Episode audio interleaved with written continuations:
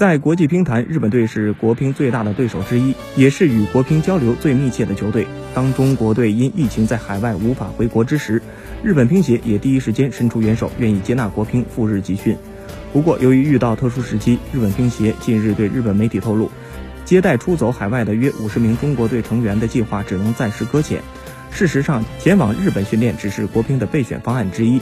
从一月中旬参加德国公开赛开始，国乒已经在海外集训一个多月。当然，国乒也有可能继续待在卡塔尔首都多哈。虽说国乒队员常年都在海外比赛，早已习惯漂泊在外，但对于一直流浪的国乒来说，也许回家也是一个不错的选择。